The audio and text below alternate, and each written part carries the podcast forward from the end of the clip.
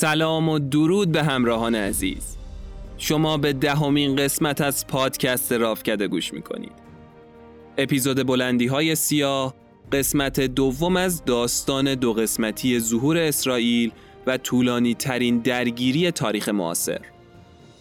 اتفاقی که به طبع اون بیش از نیم قرنه که خاورمیانه رنگ صلح و دوستی رو به خودش ندیده و آرامش تو این منطقه رو به یکی از ناممکن ترین اتفاقات تاریخ جهان تبدیل کرده.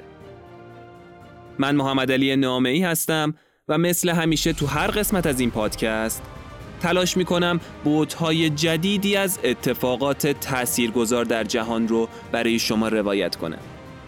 بریم سراغ ادامه ماجرا قسمت دوم از بلندی های سیاه داستان ظهور اسرائیل و طولانی ترین درگیری تاریخ معاصر.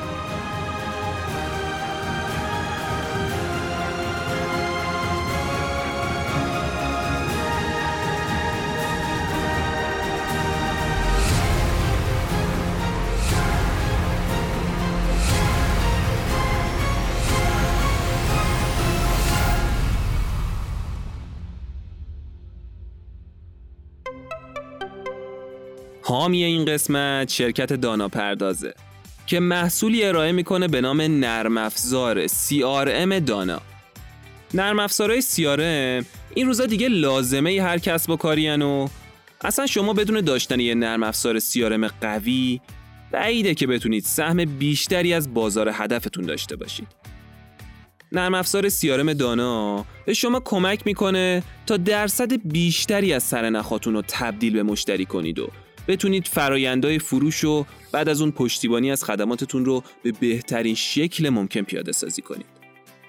دانا علاوه بر ماژولاب و امکانات کامل فروش و ارتباط با مشتریش قابلیت های سفارشی سازی بالایی داره و تقریبا شما می‌تونید کلیه روی های سازمان یا کسب و کارتون رو به دانا بسپارید و اونا رو به راحتی پیاده سازی کنید. بهتون پیشنهاد می‌کنم حتما به سایت دانا پرداز که نشونش داناپرداز.net هست یه سر بزنید و از نسخه آزمایشی رایگان این محصول استفاده کنید. مطمئن باشید رضایت مشتریانتون هم از خدمات پشتیبانی که ارائه می‌دید بالاتر میره. راستی دانا یک کد تخفیف هم در نظر گرفته و شما می‌تونید تا پایان بهمن ماه با استفاده از کد تخفیف راف کده 020 که تو توضیحات همین اپیزودم گذاشتم رو همه پکیج های نرم افزار سیارم دانا 20 درصد تخفیف بگیرید. نرم افزار CRM دانا خب برای اینکه دوباره بیافتیم تو حال هوای داستان و بدونیم تا کجای ماجرا رو با هم شنیده بودیم اول یه خلاصه خیلی کوتاه و مختصر از قسمت قبل رو با هم مرور می‌کنیم و بعد میریم سراغ ادامه ماجرا. تو قسمت قبل گفتیم که داستان تأسیس اسرائیل برمیگرده به دوران امپراتوری عثمانی. اون زمان سرزمین فلسطین جزوی از قلمرو این امپراتوری بود اما حاکمای این امپراتوری اونطور که باید به مردم این سرزمین اهمیت نمی‌دادن و اونا رو به حال خودشون رها کرده بودن. علتش هم برمیگشت به سر ناسازگاری که مردمای اون منطقه با این امپراتوری داشتن. خیلی از آدمایی که تو شهرها و مزارع فلسطین کار می‌کردن عربای مسلمون بودن و از رابطه خوب امپراتوری عثمانی با اروپا ناراضی بودن. قرنها پیش مسیحی ها از اروپا به این سرزمین مقدس حمله کرده بودن و بیت المقدس رو تصرف کرده بودن و چند هزار شهروند عرب رو از دم تیغ گذرونده بودن. همینا هم باعث شده بود فلسطینیا خیلی دل خوشی از ترکا و رابطه خوب اونا با اروپا نداشته باشن. وقتی هم ابراهیم پاشا سلطان عثمانی دستور میده که همه عرب باید بیان زیر پرچم ترکا شهروندای عرب فلسطین یه شورش را میندازن و خیلی از تجار ترک اونجا رو قتل عام می‌کنن. این میشه که عربای فلسطینی برای اولین بار تو تاریخ هویت خودشون رو نه به عنوان یه شهروند عثمانی بلکه به عنوان یه عرب حس می‌کنن و تونسته بودن با هم متحد بشن همون موقع یهودی ها هم تو اون سرزمین زندگی می‌کردن اما به خاطر آزار و اذیت های رومیا و مسیحیا و ترکا اون منطقه رو ترک کرده بودن و تو اواخر قرن 19 هم جوامع یهودی تو سراسر دنیا علل خصوص اروپا پراکنده شده بودند. اما کشت و کشتارهای شدیدی که اروپایی علیه یهودیا تو جنگ جهانی اول و فاجعه اولوکاست را انداخته بودند یهودیا رو به این فکر وامی داره که باید برای بقای خودشونم که شده یه تصمیم درست درمون بگیرن و یه سرزمین مستقل داشته باشن تا بتونن خودشون و سنت های 4000 سالشون رو حفظ کنن. و الا دیر یا زود از بین میرن. برای همین یواش یواش تو اروپا حزب تشکیل میدن و شروع می‌کنن تو جامعه به شدت مذهبی اروپا خودی نشون دادن. کنگرهای مختلف برگزار می‌کنن حزب تشکیل میدن و در کل درباره معنای یهود و ظلمی که داره در حقشون میشه با مردم صحبت می‌کنن رهبرشون هم یه جوون یهودی به اسم آقای تئودور هرتزل بود که تو قسمت اول حسابی در موردش صحبت کردیم. تو جنگ جهانی اول چند تا از سرمایه‌دارای یهود به بریتانیا پیشنهاد دادن که اگه به آلمانیا پیروز بشن به اونا برای فتح سرزمینی تو فلسطین کمک کنن. در عوض از اونا خواستن که اونجا زمین رایگان در اختیارشون گذاشته بشه. همین اتفاق هم میفته و قیمومت این سرزمین توی جریانی که حالا باید گوش بدید تو قسمت قبل میفته دست بریتانیا وزیر امور خارجه بریتانیا هم که یه آدم به شدت عرب ستیز بود میاد طرف یهودیا رو می‌گیره و ساز و کاری میچینه که یهودیا بتونن بیان داخل فلسطین ساکن بشن و بیانیه‌ای صادر می‌کنه که به بیانیه بالفور معروف میشه. فلسطینی هم که می‌بینن صداشون به هیچ جا نمی‌رسه شروع می‌کنن به درگیری با یهودیا. اتفاقاتی تو این سرزمین میفته که کم کم بریتانیا تصمیم می‌گیره عطاشو به لقاش ببخشه و سرزمین فلسطین رو ترک کنه. از اون طرف هم یهودی اعلام استقلال می‌کنن و شروع می‌کنن به شهرسازی و شهرک ساختن تو بخشایی که مالکش شده بودن و تو سال 1948 رسما موجودیت کشور اسرائیل رو اعلام می‌کنه. کشورهای همسایه همون موقع احساس خطر می‌کنن از اینکه نکنه اسرائیل بخواد کشور اونا را اشغال کنه. فردای همون روز یعنی روز بعد از اعلام استقلال اسرائیل به اسرائیل اعلان جنگ می‌کنن و بهش حمله می‌کنن. اما از اسرائیل شکست می‌خورن. قبل اینا هم سازمان ملل زحمت کشیده بود وارد عمل شده بود و با یه خطکش اشتباه این سرزمین رو به دو بخش تقسیم کرده بود. تقسیمی که کاملا به نفع اسرائیل بود. همین موضوع باعث میشه خون فلسطینیا به جوش بیاد و درگیری ها شدیدتر بشه. تو این بینم یه سری از عربای ضد صهیون تندرو یه گروه تشکیل میدن به اسم صاف و میافتن به جون اسرائیل. این وسط هم یه جوون حزب به اسم یاسر عرفات که باید تو قسمت قبل گوش بدید کی بوده و چیکار کرده سرکلش پیدا میشه و میشه رئیس همین سازمان. اسرائیل که گور رو گور تو جنگ با عرب پیروز می‌شد حالا بخشایی از سرزمین فلسطین رو که تو قدنامه سازمان ملل به فلسطینیا داده شده بود رو هم تصرف می‌کنه. میگذره و تو سال 1972 با هم فکری عرفات فاجعه المپیک سیاه اتفاق میفته و چند تا از شرکت کننده های ورزشکار اسرائیلی به دست چیریکای گروه فت تو المپیک اون سال کشته میشن و این اتفاق میشه سرخط همه اخبار جهان. حالا مردم کشورهای دنیا متوجه شدند که چقدر منازعه بین این دو کشور می‌تونه برای امنیت جهان خطرناک باشه و البته از اون سال به بعد دید مردم دنیا به فلسطین میشه مردمایی که حامی تروریستن و عملیات های خرابکارانه انجام میدن. این چکیده تا اینجای داستان بود. بریم سراغ ادامه ماجرا.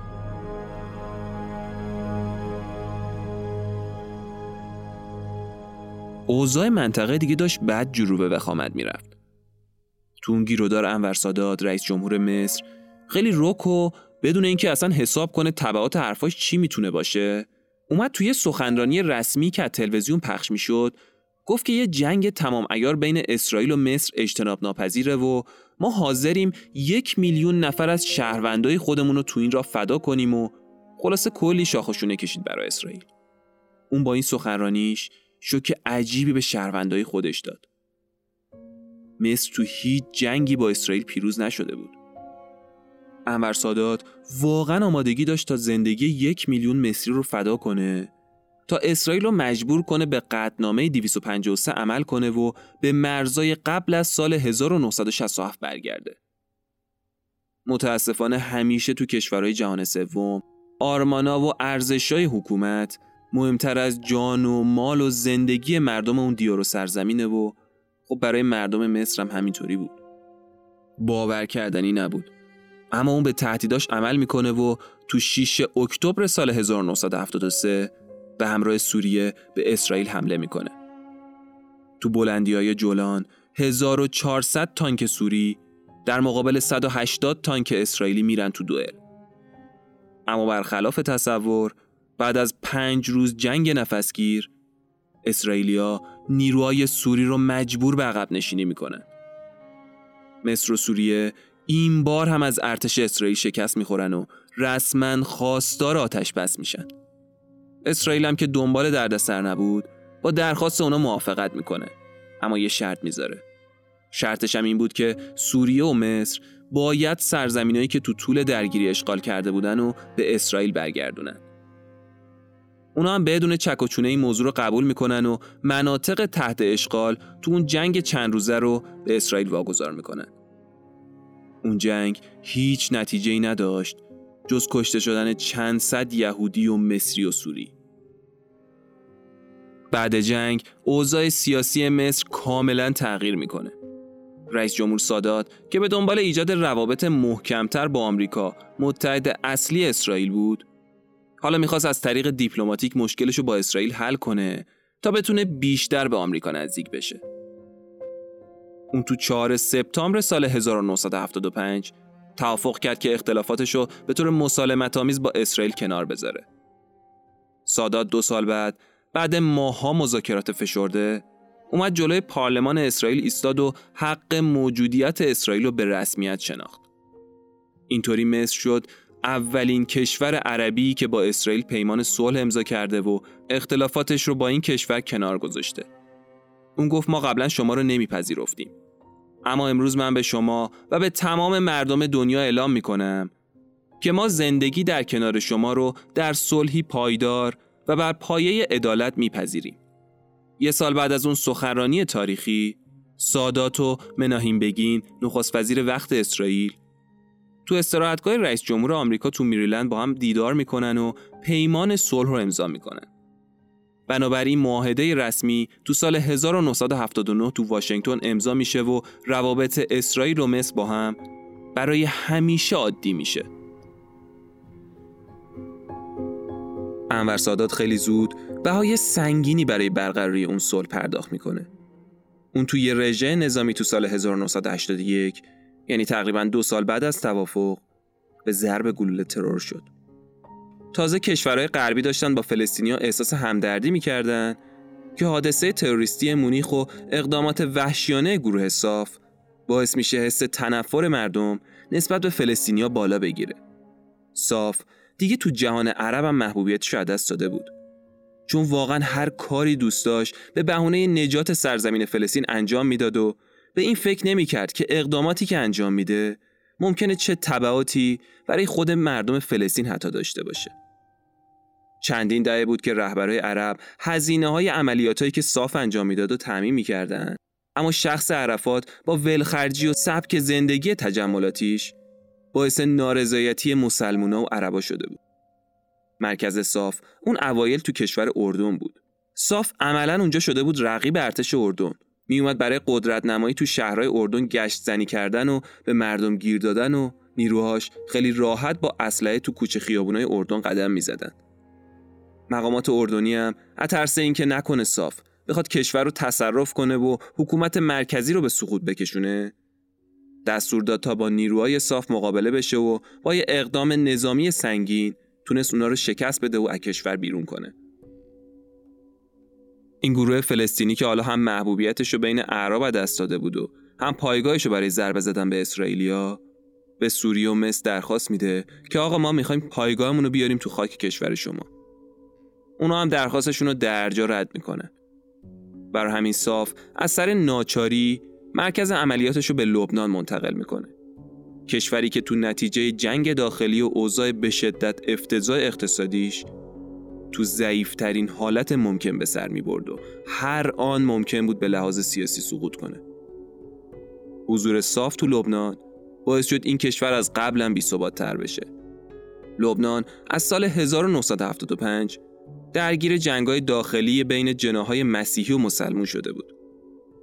عرفات بعد از قطع شدن حمایت مالی که از کشورهای عربی می‌شد دیگه تو قد و قواره جنگ مستقیم با اسرائیل نبود. برای همین برای ترسوندن اسرائیل شروع کرد به رو آوردن به حملات مرزی.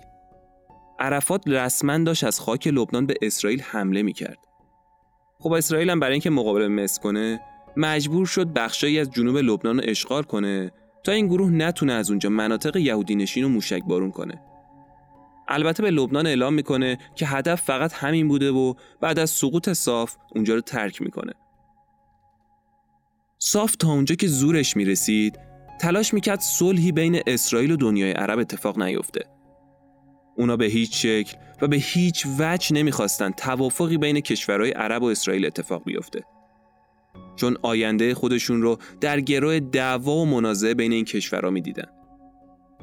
این آقای عرفات هم تو آخرین حملش از خاک لبنان کاملا معاصره میشه و به نظر میومد که کار صاف دیگه اونجا تموم شده است. اون با بدبختی سوار یک کشتی ماهیگیری میشه و به سمت تونس تو شمال آفریقا فرار می‌کنه. اون که دیگه اعتبارش رو تو جهان عرب دست داده بود ولکن نبود و دوباره مخفیانه تلاش کرد تا از نو نیروهاشو سازماندهی کنه. خب دیگه صافی به اون شکل وجود نداشت. اما به جای اون گروه های مقاومت اسلامی رادیکال تری سر کار اومده بودن. یکی از اصلی تریناشونم گروهی بود به اسم حزب الله که معرف حضور تک تک ما ایرانی ها هست و دیگه باش خاطر زیاد داریم.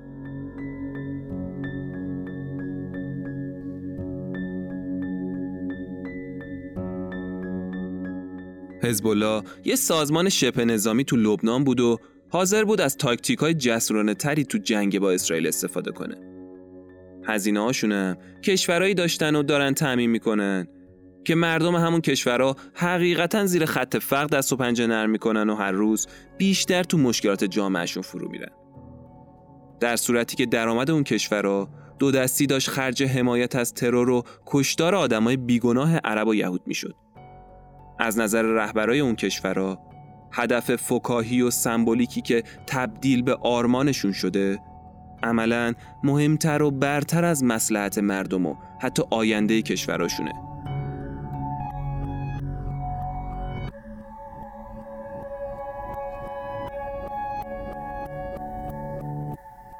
بعد از سقوط صاف حملات علیه اسرائیل یه مدت آروم گرفت و متوقف شد. اما به جاش اوضاع خیلی پیچیده تر شده بود. بعد از اینکه خاخامای لوینگر و والدمان همون دوتا خاخامی که تو قسمت قبل براتون تعریف کردم تو سال 1968 شهرک مهاجرنشین کریات اربر رو تأسیس کردن ده ها شهرک دیگه تو کرانه باختری و نوار غزه مثل قارش از زمین سبز شد. ساخت و سازا مثل برق تو زمین ها انجام می‌شد حالا دیگه رهبرای اسرائیل هر موقع اراده می‌کردن می‌تونستن فلسطینیا رو از سرزمیناشون اخراج کنن هرقدر فضای زندگی اسرائیلیا بزرگتر می‌شد به این معنی بود که داره محل زندگی فلسطینیا شلوغتر و سرزمینشون کوچیکتر میشه. دو طرف به سختی هم دیگر رو تحمل می‌کردن. فلسطینیا واقعا از کمترین حقوق و موقعیت برای پیشرفت برخوردار بودن و این داشت بیشتر از قبل اونا رو اذیت می‌کرد. با کوچیکترین حرکت یهودیا فلسطینیا آتیشی می‌شدن. تو 8 دسامبر سال 1987 یه راننده کامیون اسرائیلی به مسیری میپیچه و به اشتباه تو اون سانحه چهار تا از کارگرای فلسطینی رو زیر می‌گیره. این تصادف یه حادثه صحوی بود. حداقل شواهد و مدارک اینو اثبات می‌کرد. اما فلسطینیا اینطور فکر نمی‌کردن. چون چند روز قبل خودشون یه مغازهدار اسرائیلی رو با ضربات چاقو کشته بودن و شایعه شده بود که آره تصادف این کامیون به قصد انتقام بوده و نمی‌تونسته اتفاقی باشه. خلاصه کوچیکترین حرکتی از دو طرف منجر به درگیری بین اونا می‌شد. احتمالا کلمه انتفاضه رو زیاد تو خبرها شنیدید. این قضیه برمیگرده به فردای اون روز. یعنی همون فردای اون تصادفه. وقتی که به تلافی اون زیر گرفتن، یه گروه نوجوان فلسطینی به طرف سربازای اسرائیلی سنگ پرت کردن و اونا هم با شلیک گلوله یکی از اونا رو کشتن. به دنبال همین موضوع شورشی که با هزار مکافات آروم گرفته بود دوباره راه افتاد و خشم فلسطینیا به شکل گسترده و سریع تقیان کرد و حرکتی اتفاق افتاد که به انتفاضه اول معروف شد واژه‌ای عربی به معنای خیزش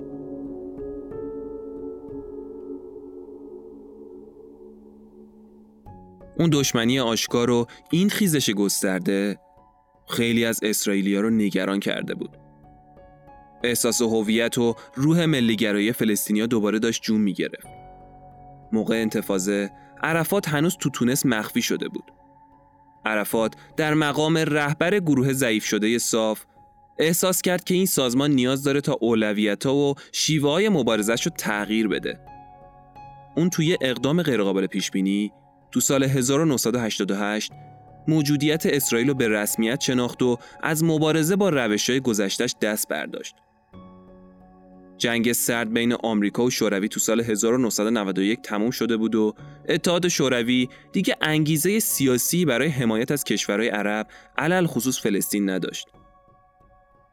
از طرفی هم سر یه گروه فلسطینی دیگه به اسم حماس پیدا شده بود که حالا بیشتر از صاف قدیم با اسرائیل دشمن بود. تو طول قیام انتفاضه حماس تو قلب و ذهن فلسطینیا نفوذ کرد. اینطوری که در ازای وفاداری کامل به شهروندای فقیر و فلسطینی کمک می‌کرد و تو اون اوضاع بحرانی یه جورایی هوای اونا رو داشت. همین سیاست و استراتژی اونا به مرور باعث محبوبیت و اعتبارشون بین مردم فلسطینی شد. اواخر قرن بیستم بود و اسرائیلیا امیدوار بودن که تلاشای سیاسی و دیپلماسیشون و البته رفاقت با آمریکا باعث بشه که سالها خشونت و کشتار تموم بشه و کاری کنن که جریان حملات و دشمنی عربا و فلسطینیا باشون کند بشه و بالاخره به مرور متوقف بشه. اما دیوار بلند بیاعتمادی دیرینه مانعی بر سر راه پیش برده اهدافشون بود.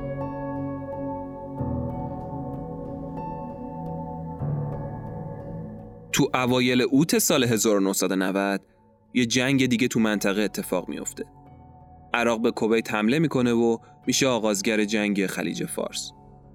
خیلی جالبه بدونید که تو این جنگ مردم فلسطین و گروه های جهادی اونجا از صدام رهبر عراق حمایت کردن.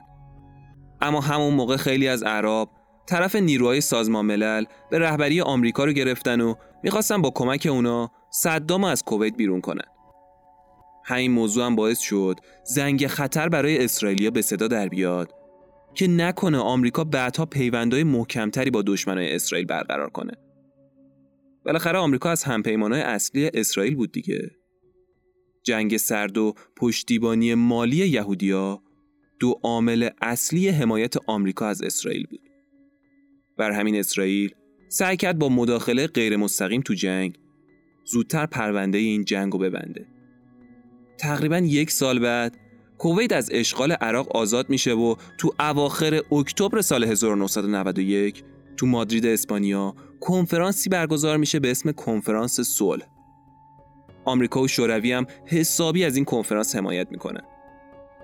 تو این کنفرانس نمایندهایی از اسرائیل و سوریه و لبنان و اردن و فلسطین شرکت کرده بودن و هدف این کنفرانس صلح بین الملل بود. این اولین باری بود که بعد از نزدیک چهل سال این کشورها قبول کرده بودن یه جا دور هم جمع بشن. همینقدر که حاضر بودن توی کنفرانس اونم با موضوع صلح بین الملل کنار هم بشینن خودش یه برد محسوب می‌شد. اما این کنفرانس جز اینکه فلسطین و اسرائیل باید همو قبول کنن و مسالمت آمیز کنار هم زندگی کنن هیچ دستاوردی نداشت. فلسطینیا که اصلا کوتابیا نبودن و اسرائیلیا هم تمایلی نداشتن یه انتفاضه دیگه اتفاق بیفته.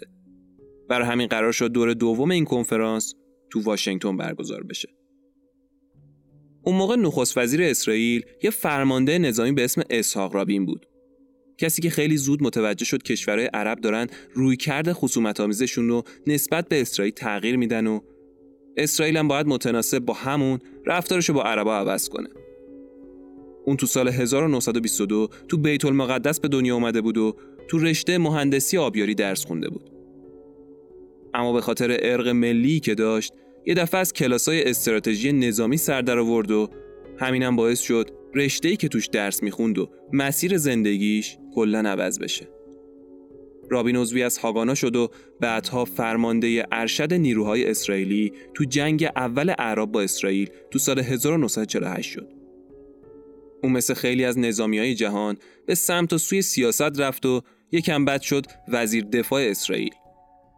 اون بعد از استعفای گلدامیر نخست وزیر وقت اسرائیل شد نخست وزیر جدید سرزمین یهود اون به محض اینکه برای بار دوم تو سال 1992 نخست وزیر شد توی اقدام جسورانه طرح 6000 واحد مسکونی اسرائیل تو کرانه باختری رو لغو کرد و مذاکرات صلح با فلسطینیا رو یکی از اولویت‌های اصلی کشور قرار داد. رابین که فهمیده بود کشورهای عربی علل خصوص خود صاف تشنه مذاکره است تو یک سال بعد از نخست وزیری دومش با مذاکرات مستقیم تو اسلو نروژ موافقت می‌کنه. البته مذاکرات برای همیشه محرمانه میمونه و گفتگوها مستقیم و رو در رو اتفاق میافته. نتیجه این مذاکره میشه پیمان صلحی که درش قرار میشه فلسطینیا به تدریج حکومت خودشونو داشته باشن که به حکومت خودگردان فلسطین مشهور میشه و اداره سرزمین های اشغال شده رو به دست این حکومت میسپاره. در عوض فلسطینیا باید موجودیت اسرائیل رو به طور کامل به رسمیت بشناسن. همونجا هم قرار میشه تو مذاکرات بعدی درباره اینکه کدوم بخش بیت المقدس و سرزمینای فلسطینی رو خود فلسطینیا تحت کنترل داشته باشن و نحوه بازگشت آوارای فلسطینی گفتگوها شروع بشه. تو 13 سپتامبر سال 1993 لحظه ای که رابین و عرفات عرفات اینجا دوباره سرکلش پیدا شده بود و شده بود نماینده ارشد فلسطینیا به نشونه تایید پیمان اسلو با هم دست دادن و به هم لبخند زدن همه دنیا ناظر این اتفاق بودن که داره همه چیز به خوبی تموم میشه و صلح خاورمیانه به زودی به مرحله اجرا می‌رسه. اسرائیل تو می سال 1994 به طور رسمی بخشی از های نوار غزه و کرانه باختری رو به حکومت ملی یا همون حکومت خودگردان فلسطین واگذار می‌کنه. اما تقریبا 14 ماه بعد از صلح حکومت فلسطین فقط مالک 3 درصد از سرزمین های فلسطین بود. خب جمعیت فلسطینیا بیشتر بود اما هنوز بخش کوچیکی از این خاکو در اختیار داشته. اسرائیل برای اینکه فلسطینیا رو آروم کنه هم کلی پول بلاعوض به حکومت داد و همین که یه بندر مهم نزدیک غزه برای فلسطینیا تأسیس کرد. اما هیچ کدوم نتونست دشمنی دیرینه فلسطینیا با دولت یهود از بین ببره. وقتی عرفات تو تابستون 1994 به فلسطین برگشت، شهروندای فلسطین از اون به عنوان یک قهرمان و رهبر ملی استقبال کردند. تقریبا دو سال بعد تو فلسطین انتخابات برگزار میشه و مجلس قانونگذاری فلسطین تأسیس میشه. اون اوایل بیشتر اسرائیلیا از پیمان اسلو حمایت کردند. اما اون گروه های و جهادی فلسطینی با بمبگذاری مختلف تو بخشای یهودی نشین مردم یهود مردد کرده بودند. اسرائیلیا خب از عرفات متنفر بودن و اعتمادی به اون نداشتن و میترسیدن اگه اونا کشور خودشون راه بندازن و قوی تر بشن. می‌خوان دوباره به اسرائیل حمله کنن و سرزمیناشون رو پس بگیرن. البته اونایی که تو شهرک های اسرائیلی زندگی می‌کردن به هیچ وجه راضی نبودن که صلحی بین اسرائیل و فلسطین اتفاق بیفته و می‌خواستن حتی شده به زور اسرائیل سرزمین های اشغالی رو تصاحب کنه و تحت کنترل کامل خودش در بیاره. در غیر این صورت می‌دونستن که باید به زودی با زندگی تو این شهرکا خدافزی کنن. تو بین این اسرائیلیا یه جوون شدیدن افراطی 25 ساله به اسم ایگال امیر بود که می‌خواست جونش رو تو راه تصاحب کرانه باختری و بخشای اشغال شده فلسطین بده و عمیقا اعتقاد داشت که تصمیمات رابین دخالت تو اراده خداونده. برای همین تو نوامبر سال 1995 رفت تو میدون اصلی شهر تلاویو جایی که داشت تظاهرات صلح برگزار می‌شد. قرار بود تو اون راهپیمایی اسحاق رابین بیاد برای سخنرانی و مردم رو به صلح و دوستی دعوت کنه. وقتی سخنرانی اسحاق تموم شد، ایگال رفت تو جمعیت روبروش ایستاد و قبل از سوار شدن اسحاق به ماشین اونو از فاصله نزدیک با گلوله کشت. روزها و ماهها بعد از ترور مردم سراسر سر دنیا یهود و غیر یهود شروع کردن به گفتگو کردن و نظر دادن راجع به آینده اسرائیل.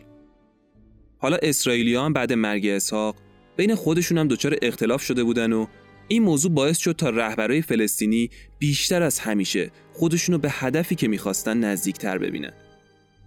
درسته که فلسطینیا بالاخره پیمان اسلو رو قبول کرده بودن. اما قلبا علاقه ای نداشتن کشورشون رو با کس دیگه ای تقسیم کنن. کمیته یهودیان آمریکا فوراً بیانیه میده که یهودیای سراسر دنیا و علل خصوص یهودیای داخل اسرائیل باید تفاوتاشون رو با همدیگه به رسمیت بشناسن به رهبرای یهود اعتماد کنن و روی چیزی تمرکز کنن که اونا رو با هم متحد می‌کنه. یعنی تاریخ، فرهنگ و دین مشترکشون.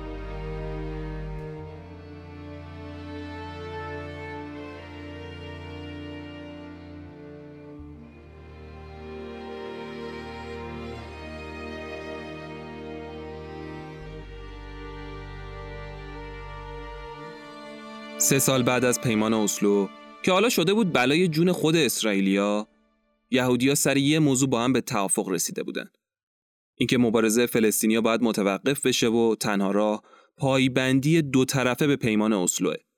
در غیر این صورت پیمان ملغا و پاسخ نظامی به حملات فلسطینیا شروع میشه. تا قبل از اون درگیری داخلی خیلی از اسرائیلیا با تأسیس یک کشور مستقل فلسطینی موافقت کرده بودن و باش کنار اومده بودن. اما بعد از اون ترور افکار عمومی اسرائیل رفت به اون سمت که ما باید کل سرزمین فلسطین رو در اختیار بگیریم و الا تا قیامت اوضاع این منطقه همینه. بمبگذاری های گاه و بیگاه گروه های حزب فلسطینی هم شده بود قوز بالای قوز. دیگه اسرائیلیا از جانشین اسحاق رابین یعنی آقای شیمون پرز که تو مذاکرات پیمان اسلو نقش مهمی داشتم به شدت ناراضی و عصبانی بودن. آخه به نظر اونا شیمون پرز در قبال این حملات هیچ پاسخی به فلسطینیا نمی‌داد. حالا خواست مردم اسرائیل شده بود یه چیز. سختگیری تو برخورد با فلسطینیا.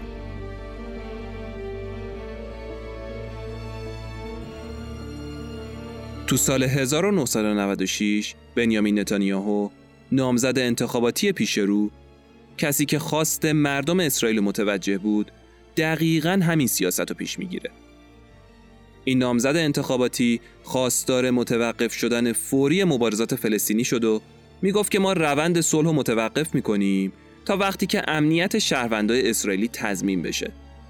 مردم اسرائیل از این حرف نتانیاهو استقبال کردن و تو ماه می همون سال نتانیاهو رو به عنوان نخست وزیر اسرائیل انتخاب کردند.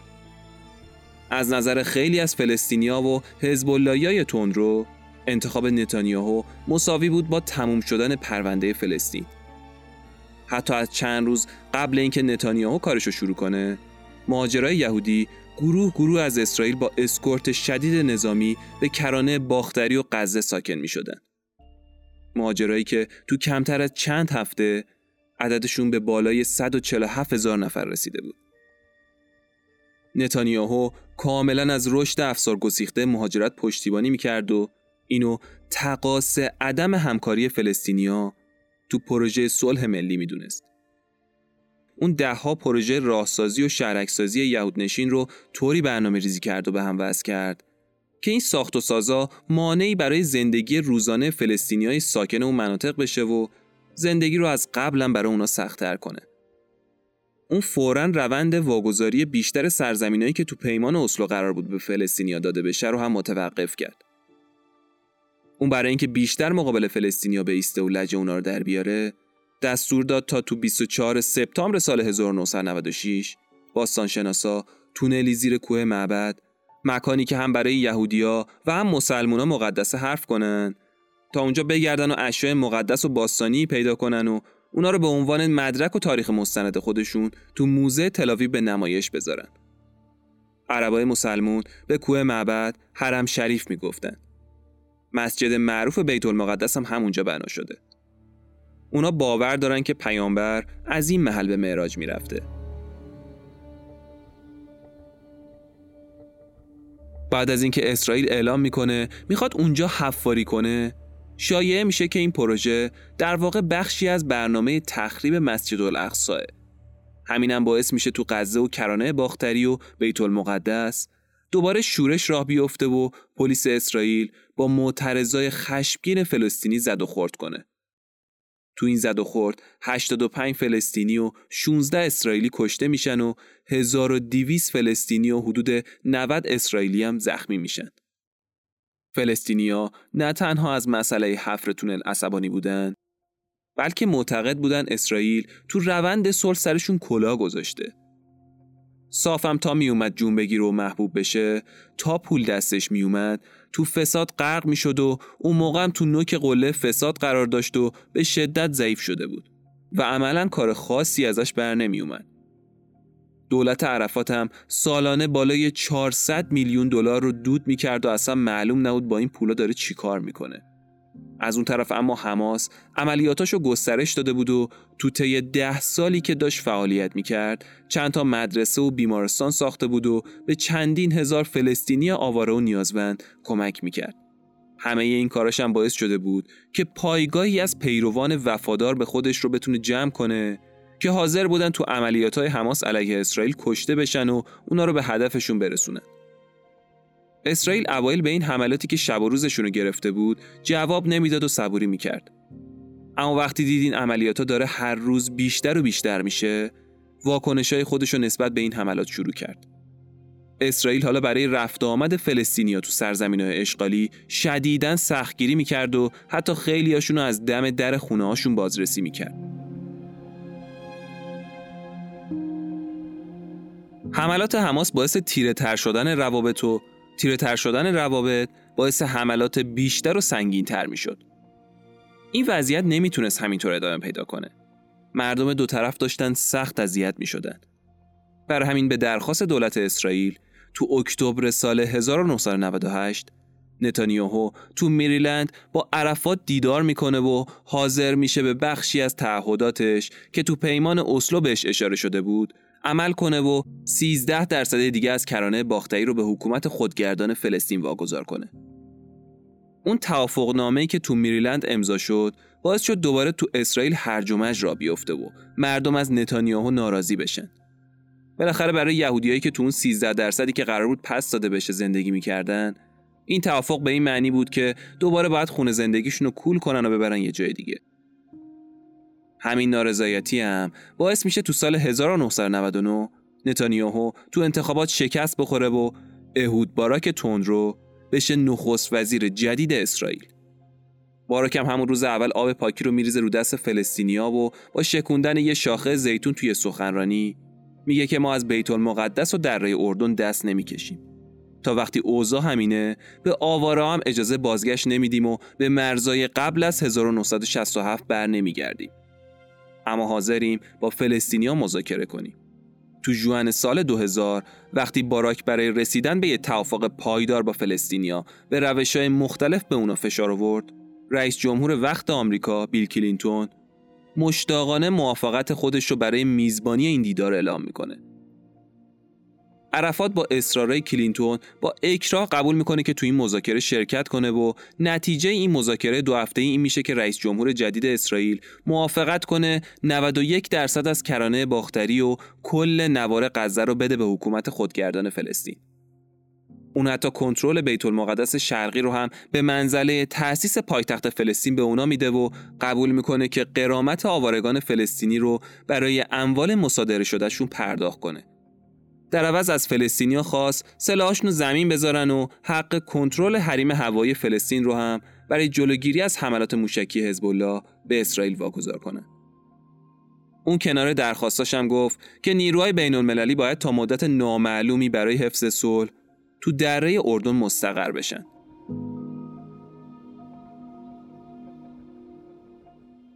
در کمال ناباوری عرفات اما هیچ کدوم از خواسته رو قبول نکرد. اونقدر مردم فلسطین خشمگین بودن که اگه چنین سازشی می‌کرد با دست خودش قبرشو کنده بود. صلحی که خاور میانه تو آستانه رسیدن به اون بود حالا بیشتر از هر وقت دیگه ای دور از دسترس به نظر می اومد. دیگه هیچ کس به صلح امیدی نداشت.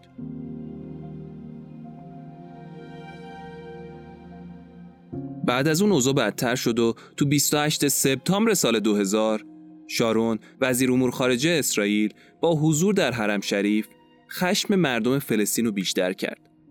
مسجد الاقصا بالای کوه معبد قرار داره و یکی از مقدس ترین مکانهای مذهبی مسلمونا محسوب میشه. شارون به همراه صدها پلیس مسلح وارد حرم میشه و به نشونه صلح اونجا سخنرانی می‌کنه.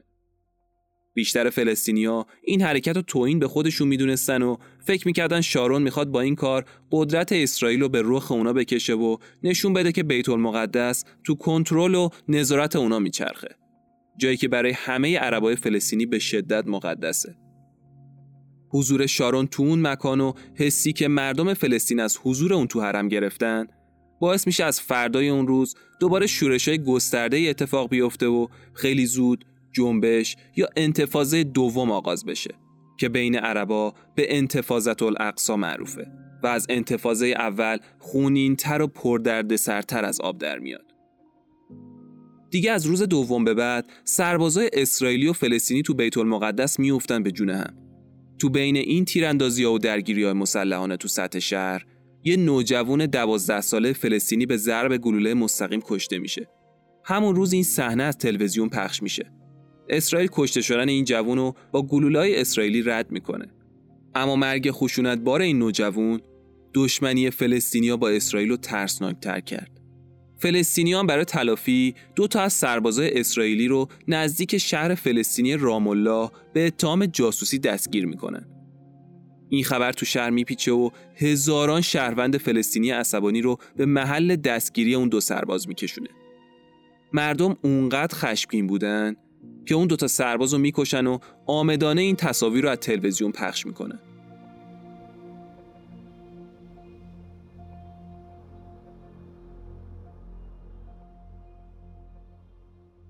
با شروع قرن جدید خاورمیانه با این اتفاقا بد جور پرتنش شده بود. مبارزه فلسطینیا با اسرائیل به قله خودش رسیده بود. بر همین اسرائیل برای تأمین امنیت شهروندای خودش و متوقف کردن کشدارها آماده عقب نشینی از بخشی از سرزمین اشغالی شد. این عقب نشینی از اون تصمیمایی بود که تو بین مردم اسرائیل بحث برانگیز بود. چون یه عده از یهودیای متعصب معتقد بودن که خداوند کرانه باختری رو به اونا بخشیده و نباید همون اول تصمیم می شدن و باید بالاخره راهی برای برخورد با فلسطینیایی که حاضر بودن زندگیشون رو تو راه نابودی اسرائیل و مردمانش فدا کنن پیدا می‌کردن.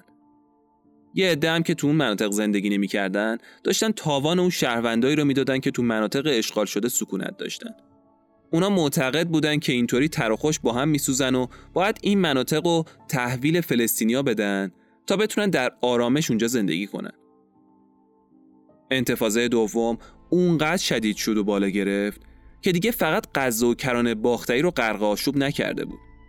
حالا شورشا به کف خیابونای تلاویب هم کشیده شده بود و درگیری داشت از کنترل نیروهای امنیتی اسرائیل خارج می‌شد. باراک نمی‌دونست در مقابل این رویداد باید چیکار کنه و تصمیم درست چیه. تو انتفاضه دوم روزها صدها نفر داشتن کشته می شدن و معلوم نبود آخر عاقبت کار می‌خواد چی بشه. مبارزه و شورشا تا سال 2001 ادامه داشت. باراک تلاش می‌کرد مرزای بین اسرائیل و سرزمین های اشغالی رو ببنده اما اینم جلودار مبارزای فلسطینی و گروه های حزب الله و حماس نبود. او می‌خواست با قطع بودجه و عدم پرداخت قرامت به حکومت خودگردان فلسطین خشونتها رو مهار کنه. اما حتی این کارم تأثیری تو اراده مردم فلسطین نداشت و مردم فلسطین و نیروهای حزب الله داشتن از جای دیگه تأمین مالی می تو ماه فوریه سال 2001 انتخابات اسرائیل برگزار میشه و شارون میشه نخست وزیر جدید اسرائیل. میگن این ژنرال سابق ارتش به شدت منفور بوده و از اون آدمای سفت و سخت نظامی بوده. اما انتخاب اون می‌تونست نشونه این باشه که مردم اسرائیل عمیقا از روند صلح ناامید و سرخورده شدن و دیگه بعیده که صلحی بین این دو کشور اتفاق بیفته. شارون به محض رسیدن به قدرت دقیقا تو نقطه مقابل سیاست های باراک ایستاد. اون اعلام کرد اسرائیل هیچ بخشی از بیت المقدس رو واگذار نمی‌کنه و برعکس می‌خواد شهرک های یهودی نشین و گسترش بده. اون خیلی رک و پوسکنده گفت تا وقتی مبارزه فلسطینیا متوقف نشه هیچ صلحی در کار نیست. شارون فکر می‌کرد با وارد کردن فشار حداکثری به حکومت خودگردان فلسطین خشونت علیه اسرائیل متوقف میشه. اون فقط به این موضوع اکتفا نکرد و بمبگذاری و کشتن رهبرای نظامی فلسطین رو تو دستور کار دولت قرار داد. نخست وزیر جدید اسرائیل مصمم بود تک تک محله های فلسطینی رو برای پیدا کردن رهبرا و سران گروه های شبه نظامی فلسطینی با خاک یکسان کنه. این اقدامات افراطی باعث نگرانی های تازه‌ای برای حتی اون یهودی های تندرو شد. تو طول این حملات خیلی از مردم عادی فلسطینی یا کشته شدن یا مال و جونشون دچار خسارت شد. ارتش اسرائیل داشت به یه ماشین کشدار تبدیل می شد. ماشینی با بازدهی به شدت عجیب.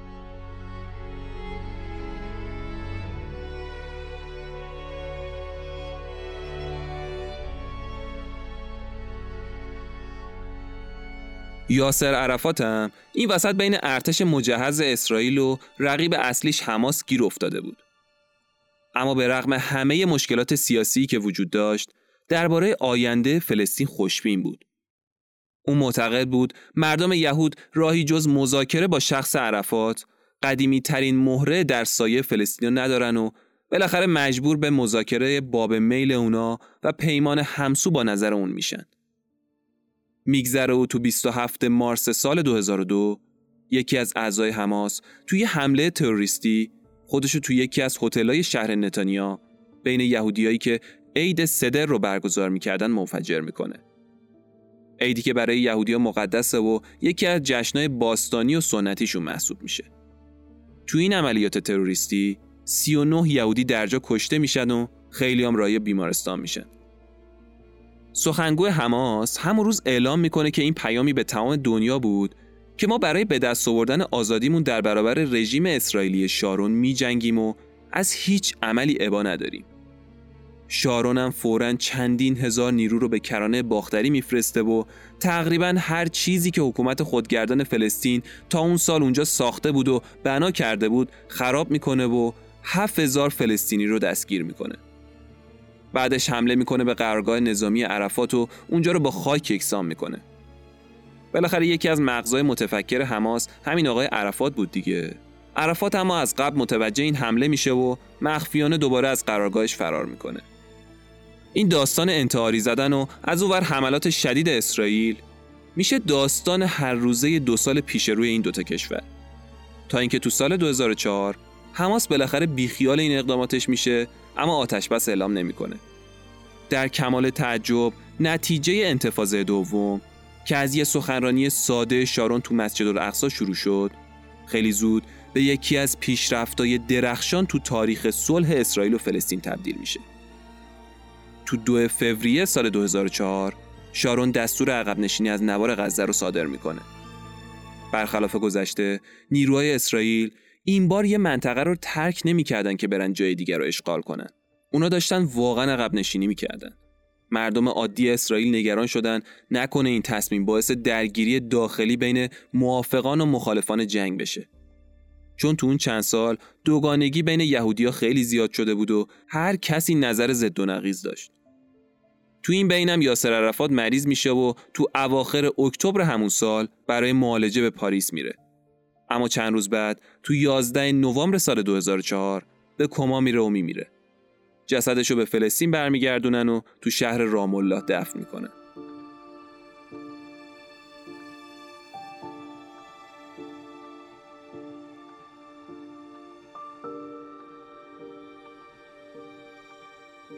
مرگ این آقا تو آرامش بین این دو کشور تاثیر زیادی می‌ذاره. بعد مرگش محمود عباس میشه رئیس حکومت خودگردان. اون تو کمتر از یک ماه به دعوت و پیشنهاد حسنی مبارک رئیس جمهور مصر یه نشست تو مصر برگزار می‌کنه و اعلام آتش بس می‌کنه. اون تو اون نشست تعهد میده که خشونت علیه اسرائیلیا رو متوقف کنه. شارون هم از این تصمیم استقبال می‌کنه و توی برنامه تلویزیونی متقابلا امنیت سرزمین فلسطینی رو تضمین می‌کنه. به نظر میومد که خشونت ها می‌خواد دیگه به ته خط برسه. از زمان شروع درگیری ها فقط تو سال 2000 تعداد کشتای فلسطینی سه برابر کشتای اسرائیلی شده بود. در مجموع بالای 3300 فلسطینی کشته شده بودند. اما خب به نظر میومد همه چیز داره تموم میشه و صلح خاورمیانه داره به دست حسنی مبارک رقم می‌خوره و اولین قدمای استوار اون برداشته میشه. اگه تو قسمت قبل یادتون باشه گفتیم اتحادیه عرب تو سال 1945 تو قاهره مصر شروع به کار کرده بود و فقط 6 تا کشور عضو اون بودن. اما حالا 22 تا کشور عرب تو اون عضو شده بودن و همین موضوع اتحاد عرب رو با هم بیشتر کرده بود. اتحادیه ای که مشخصه اصلی اون تو سال تأسیس به رسمیت نشناختن اسرائیل برای همیشه بود. اما تو آستانه سال 2002 عربستان با هدف پایان دادن به منازعه عرب و اسرائیل در مقابل عقب نشینی اسرائیل به مرزهای قبل از 1967 خواستار عادی سازی روابط با اسرائیل شد. حکومت خودگردان فلسطین هم این موضوع رو قبول کرد. اما جواب داخل خود اسرائیل مختلف بود. یه سری راضی بودن، یه سری هم اصلا کوتابیا نبودن. اما هنوز دو تا گروه حماس و حزب الله رادیکال از بین نرفته بودن و اصلا وجود این دو گروه و معیشت اونا در گروه عدم این توافق و برقراری صلح بود. بالاخره بعد از گذشت نزدیک چهل سال اسرائیل قول داد که بخشی از قطنامه 242 سازمان ملل رو اجرایی کنه. اونا برای این کار باید هزاران شهرک نشین ساکن تو 21 شهرک یهود نشین غزه رو به شکل مسالمت آمیز تخلیه می‌کردن. دولت اسرائیل خودشو برای بدترین اتفاقات ممکن آماده کرده بود و برای انتقال هموطنای یهودش آماده فرستادن تجهیزات زرهی، جیپ و حدود چهل هزار سرباز به محل شد. دو روز به شهرک نشینای یهود فرصت داده شد تا خونه هاشون تخلیه کنن در غیر این صورت ارتش اسرائیل به زور اونا رو وادار به این کار می‌کنه. ساکنای این شهرک ها هم با گرفتن دست همدیگه زنجیره انسانی رو تشکیل دادن و ورودی شهرک ها رو بستن. دستور اومد که سربازا هر کسی رو که برای رفتن مقاومت می‌کنن به زور بکشونن و ببرن. سربازا هم به ناچار هموطنای خودشون رو با خشونت از شهرک های یهودی نشین تخلیه کردن و سوار ماشین های حمل کردن. وقتی نیروها همه شهرک نشین های یهودو منتقل کردن، فرمانده عملیات به نیروهاش دستور داد که برن وجب به وجب شهرک ها رو بگردن تا کسی اونجا جا نمونده باشه. برای تک تک مردمی که از خونه هاشون بیرون شدن اون روز روز تحقیر بود. اما از اون طرف فلسطینی های ساکن غزه این لحظات سرنوشتساز و جشن گرفته بودن و شوک گذاری می‌کردن. خیلی از فلسطینی ها اون روز رو به عبادت گذروندن و خیلی هم تو خیابونای سطح شهر مشغول شادی شدن. اما هنوز سوالای بی جوابی تو ذهن مردم غزه میگذشت. اینکه مثلا تا چند اندازه قرار از استقلال واقعی برخوردار باشن. اونا چطور می‌خوان اقتصادشون رو که طی سالها دچار رکود و ورشکستگی کامل بود بدون کمک اسرائیل بازسازی کنند. خب خیلی از فلسطینیا درسته که از عقب نشینی اسرائیلیا خوشحال بودن. اما خواستشون هنوز آزادی کل سرزمین های اشغالی بود. خلاصه که آخرین سربازای اسرائیلی تو یکم سپتامبر سال 2005 غزه رو ترک کردن و اونجا رو تحویل حکومت خودگردان فلسطین دادن. هر چهار شهرک کرانه باختری هم تخلیه شد. دو هفته بعد شارون تو مقر سازمان ملل نیویورک سخنرانی کرد. اون به حق اسرائیل به بیت المقدس تاکید کرد و در عین حال هم حقوق فلسطینیا رو به رسمیت شناخت. در مقابل حکومت خودگردان فلسطین هم قانونی وضع کرد که بر مبنای اون تظاهرات و حمله سلاح تو غزه ممنوع بشه. حالا هر دو کشور عملا مصمم بودن که جنگ و کنار بذارن. اما گروه های تندرو انقلابی با تأمین مالی بعضی از کشورهای منطقه تبل جنگ و همچنان به صدا در می آوردن و آمدانه نمی‌خواستن خاور میانه رنگ صلح و آرامش رو به خودش ببینه. عقب نشینی اسرائیلیا از غزه مشکلات زیادی رو برای حکومت خودگردان فلسطین ایجاد کرده بود. تو اواخر سپتامبر سال 2005 دوباره گروه های سرسخت حزب فلسطینی حملات موشکی رو به داخل اسرائیل شروع کردن و اسرائیل رو مجبور به واکنش متقابل کردن. این شد که دوباره اسرائیل با حملات جبهه مقاومت روبرو شد و این دفعه گروهک حزب الله بود که داشت حملات موشکی خودش رو از جنوب لبنان به شمال اسرائیل شروع می‌کرد. حزب الله اون روز از این عملیات به عنوان پوششی برای عملیات دومش استفاده کرد و همزمان نیروهای زمینیش رو وارد اسرائیل کرد. توی حمله قافرگیرانه سربازای مرزی اسرائیل رو قتل عام کرد و چندین نفرشون رو اسیر کرد. هدف نصرالله به گفته خودش مبادله اون سربازا با اسرای فلسطینی بود. به دنبال این تهدیدا نیرو هوایی اسرائیل فورا چند نقطه از بیروت رو بمبارون می‌کنه و تو این حملات چند تا از شهروندای لبنانی کشته میشن. هدف اسرائیل از این حملات این بود که به شهروندای لبنانی بفهمونه که باید خودشون حزب الله رو سرنگون کنن. در غیر این صورت حزب الله میشه بلای جون لبنان. هرچند فارغ از همه چی الان می‌بینیم که دقیقا همینطور شده و لبنان داره از این گروه که الان خودشو مالک لبنان می‌دونه چقدر متضرر میشه اما اقدامات نظامی اون زمان اسرائیل نتیجه نداد و نتونست مردم لبنان رو قبل از اینکه این گروه به قدرت کامل برسه متقاعد کنه در عوض حزب الله حملات موشکی شدیدتری علیه شهرهای شمالی اسرائیل شروع کرد و زندگی اسرائیلی اون منطقه رو با مشکل مواجه کرد. این جنگ تقریبا یک ماه طول کشید و به جنگ 33 روزه معروف شد. رهبرهای کشورهای دیگه وقتی دیدن این حجم از موشک بارونا و خرابیا داره عملا زندگی رو تو مناطق اسرائیلی مختل می‌کنه حق این کشور رو برای دفاع از خودشون به رسمیت شناختن. چند روز بعد هشتا از صنعتی ترین کشورهای جهان بیانیه‌ای در محکومیت فقط حزب الله صادر کردن و گفتن که به این عناصر تون رو حامیانشون اجازه نخواهیم داد خاورمیانه رو به آشوب بکشن و به این درگیری ها دامن بزنن این تندروها باید فورا حملاتشون رو متوقف کنن. در غیر این صورت ابرقدرت های جهان وارد میدون رزم میشن. همین بیانیه محکم باعث شد تا تو سال 2006 قائله جنگ معروف لبنان و اسرائیل جمع بشه. جنگی که تو خیلی از رسانه های انقلابی این حمله رو از جانب اسرائیل به خورده مردم دادن و هدفش رو دست درازی به خاک لبنان اعلام کردن. و حتی پیروزی این جنگ رو برای نیروهای رادیکال حزب الله دونستن. اما اصل ماجرا این بود که تو این جنگ فقط 11 هزار شهروند لبنانی و نیروهای حزب الله و حدود 50 شهروند اسرائیلی کشته شدند. با وجود اعلام آتش بس از سوی سازمان ملل حزب الله ولکن ماجرا نبود و همینطور داشت به حملات موشکی خودش به جنوب غربی اسرائیل ادامه می‌داد. اونا به مدت 8 سال از نوار غزه به سمت اسرائیل موشک پرتاب می‌کردن و تو شهرهای مرزی اسرائیل و لبنان باعث ایجاد وحشت و ناامنی می شدن. اینجا اهود اولمرت که حالا دوازدهمین نخست وزیر اسرائیل شده بود تو دسامبر سال 2008 تصمیم می‌گیره جواب دندون شکنی به این حمله بده.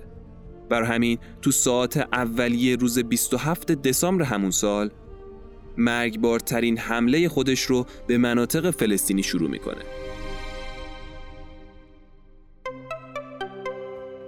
حامی این قسمت شجاپارته شجاپارت یکی از بزرگترین فروشگاه های آنلاین فروش لوازم یدکی خودروه. بارها پیش اومده که بخواید برای لوازم یدکی ماشینتون ساعتها سرچ کنید و تو لوازم یدکی های سطح شهر بچرخین.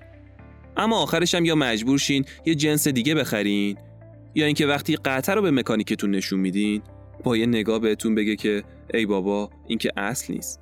حالا هم کلی وقتتون رو تو این زندگی پرمشغله دست دادین. هم هزینه که کردین تو این اوضاع اقتصادی از بین رفته. اینجاست که شما نیاز دارین از جایی خرید کنین که هم با سابقه و معتبر باشه و هم اجناسش اون کیفیت لازم رو داشته باشه.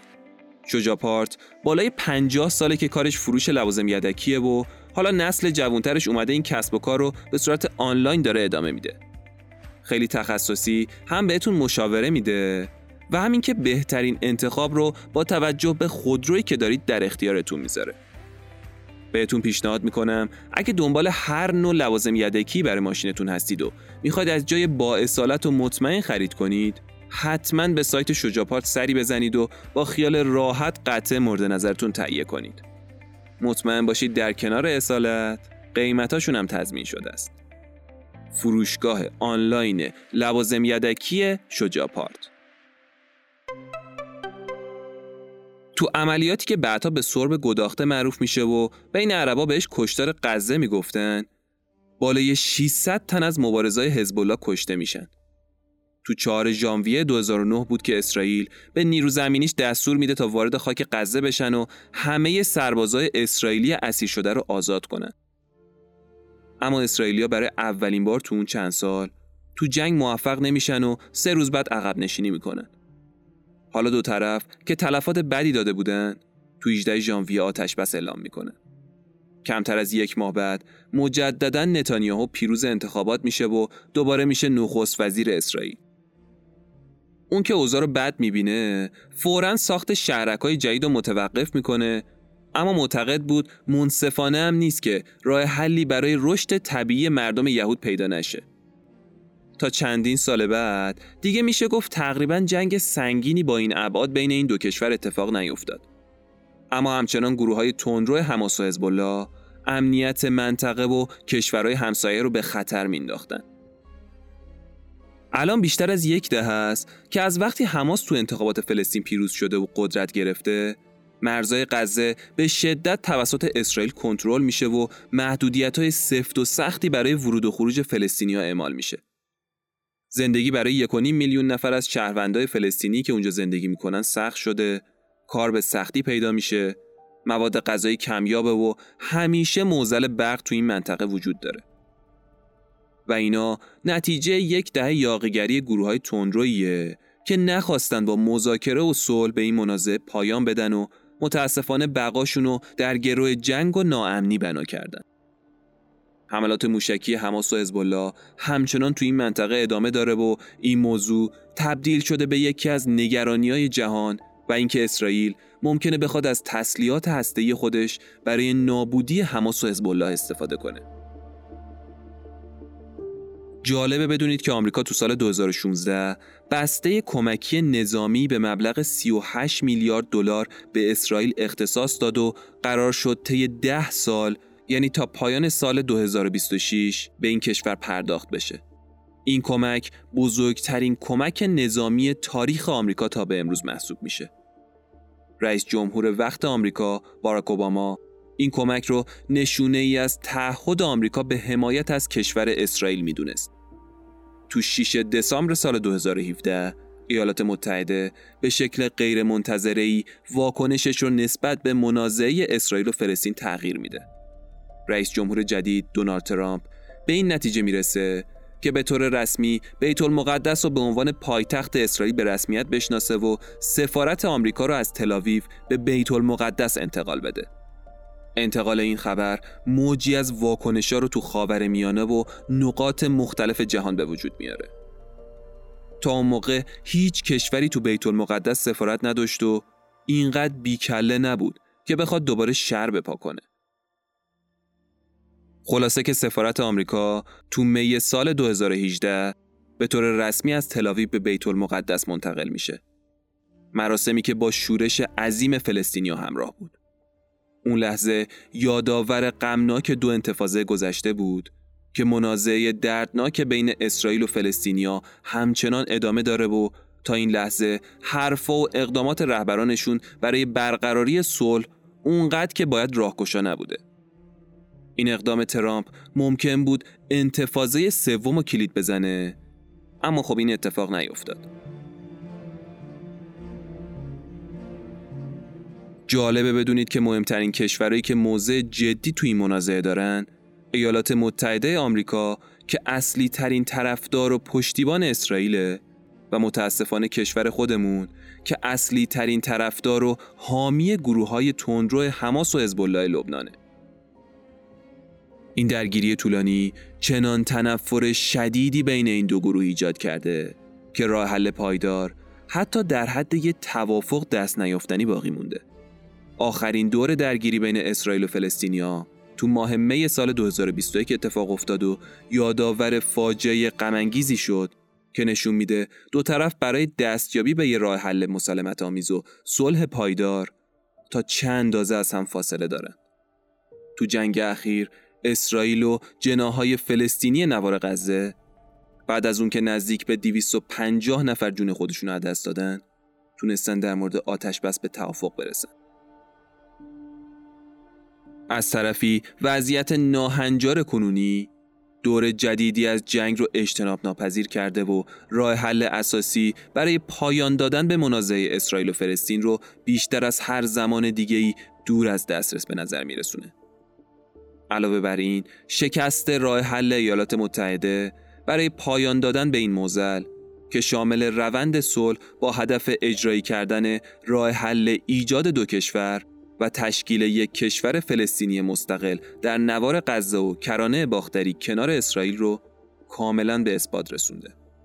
البته که اسرائیل هم داره با تلاشای روزافزون خودش برای گسترش حاکمیتش تو کرانه باختری و ایجاد شهرکای جدید برای یهودیا تصور تأسیس یه دولت فلسطینی مستقل و پایدار تو این سرزمین رو ناممکن می‌کنه. از اون طرفم رهبرای فلسطین تو این مدت به شدت دچار تفرقه شدن. به طوری که داره حماس الان نوار غزه رو کنترل می‌کنه و جنبش فتح به طور رسمی کرانه باختری تو دستشه. در حالی که همچنان اسرائیلی که کنترل واقعی منطقه رو در اختیار داره. به نظر میاد راه حل دو کشور بهترین گزینه برای پایان دادن به منازعه فلسطین و اسرائیل. به ویژه اینکه جامعه جهانی هنوز هیچ جایگزین منطقی دیگه‌ای برای حل مسئله فلسطین ارائه نکرده. البته یه گزینه دیگه هم وجود داره و اون راه حل تک کشوریه که بر اساس اون اسرائیل کرانه باختری و نوار غزه رو در یک دولت دموکراتیک واحد با حقوق مساوی عرب و یهود ادغام می‌کنه. اما در صورت عملی شدن این گزینه جمعیت عرب بیشتر از یهودیا میشه و در نتیجه اسرائیل دیگه نمی‌تونه یک کشور یهودی باقی بمونه. از طرفی هم خب اون شکلی فلسطینیا کشور مستقلی ندارن و مجبور میشن با همزیستی با اقلیت بزرگ یهود کنار بیان. شکی نیست که اسرائیلیا و فلسطینیا از اساس هویت‌های متفاوتی دارن و نظرات اونا در مورد نحوه کنترل کشور با هم فرق می‌کنه. بنابراین حضور اونا توی کشور احتمال خشونت تو آینده رو زیاد می‌کنه. البته حمایت از راه حل تک کشوری تو دنیا با اقبال بیشتری روبرو شده. دلیلش هم اینه که تحولاتی که تو سرزمین های فلسطین رو رخ داده نوعی واقعیت تک کشوری رو ایجاد کرده. همین الان حدود 650 هزار شهرک نشین یهودی تو کرانه باختری زندگی می‌کنن. خیلی از اونام تو نزدیکی خط سبز زندگی می‌کنن. همون مرز اسرائیل قبل از اشغال کرانه باختری.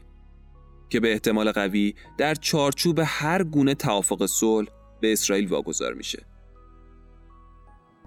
این در حالیه که خیلی از یهودیایی که تو های مناطق دیگه کرانه باختری زندگی می‌کنن مجمع و جزایی رو تشکیل دادن که تو سرزمین اشغالی فلسطین ساخته شده و فلسطینیا رو آمدانه از هم جدا کرده. گسترش این ها تصور راه حل دو کشوری رو خیلی سخت کرده. هرقدر تعداد شهرکا بیشتر بشه. خراب کردن زیرساختایی که برای جداسازی اونا از فلسطینیا تو کرانه باختری ایجاد شده سختتر و پیشیده تر میشه و هرقدر تعداد شهرک نشینا بیشتر بشه جابجایی اونا از نظر سیاسی برای اسرائیل مشکل آفرین تر میشه.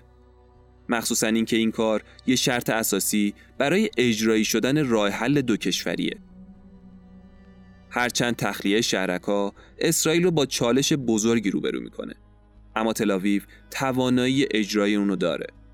برای اجرایی شدن راه حل دو کشور اسرائیل مجبور 650 هزار شهرک نشین رو از کرانه باختری به نقاط دیگه از اسرائیل منتقل کنه. بعد از اینکه اتحاد جماهیر شوروی از هم فرو پاشید که داستانش رو حسابی تو اپیزودهای قبل براتون تعریف کردم اسرائیل تونست حدود یک میلیون یهودی رو که دنبال سرزمین جدیدی تو اسرائیل بودن جذب خودش کنه. اگرچه سیاست تخلیه شهرک واقعا کار سختری از ادغام مهاجرای یهودی از خارج از اسرائیل اما به نظر می‌رسه که این کار آسونتر از این باشه که از اسرائیل خواسته بشه در صورت پذیرش راه حل تک کشوری اقدامی رو که شهروندای یهودی اونو خودکشی ملی می‌دونن انجام بده. یعنی همون تخلیه شهرک و پس دادن زمینا به فلسطینیان. از طرفی هم. الان دیگه جنبش های حماس و فتح اختلاف های عمیق و گسترده با هم دارن و از وقتی که بین غزه و کرانه باختری جدایی افتاده مذاکرات زیادی بین این دو جنبش اتفاق افتاده و چندین توافقنامه موقت در مورد تقسیم قدرت بین اونا امضا شده. اما هنوزم سر موضوع انتقال قدرت و اینکه کی به اون یکی برتری داره اختلاف نظر وجود داره.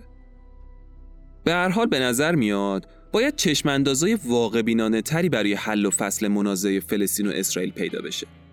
طوری که مستلزم کنار گذاشتن واقعیت تسلط نظامی اسرائیل، ارتباط قوی یهودیا با هم و تلاش فلسطین برای ایجاد یک کشور مستقل نباشه. علاوه بر این، هیچ کشور سالسی نباید بیش از حد به آینده درگیری اسرائیل و فلسطین خوشبین باشه و آینده و ماهیت و آرمان خودش رو تو جنگ بین این دو قوم ببینه. به نظر میاد بهترین امید برای جلوگیری از آینده خشونتبار اینه که برای اهداف غیر ممکن و نشدنی تلاش نشه و تمرکز روی هدفی باشه که رسیدن بهش منطقی و اصولی به نظر برسه. طوری که هم حق مردم یهود حفظ بشه و هم شهروندای فلسطین. آره، راه حل دو کشور خیلی پیچیده است. اما ناممکن نیست. بنابراین هر دو کشور باید در تلاش برای دستیابی به یک راهکار مناسب برای حل نهایی منازعه فلسطین و اسرائیل باشند.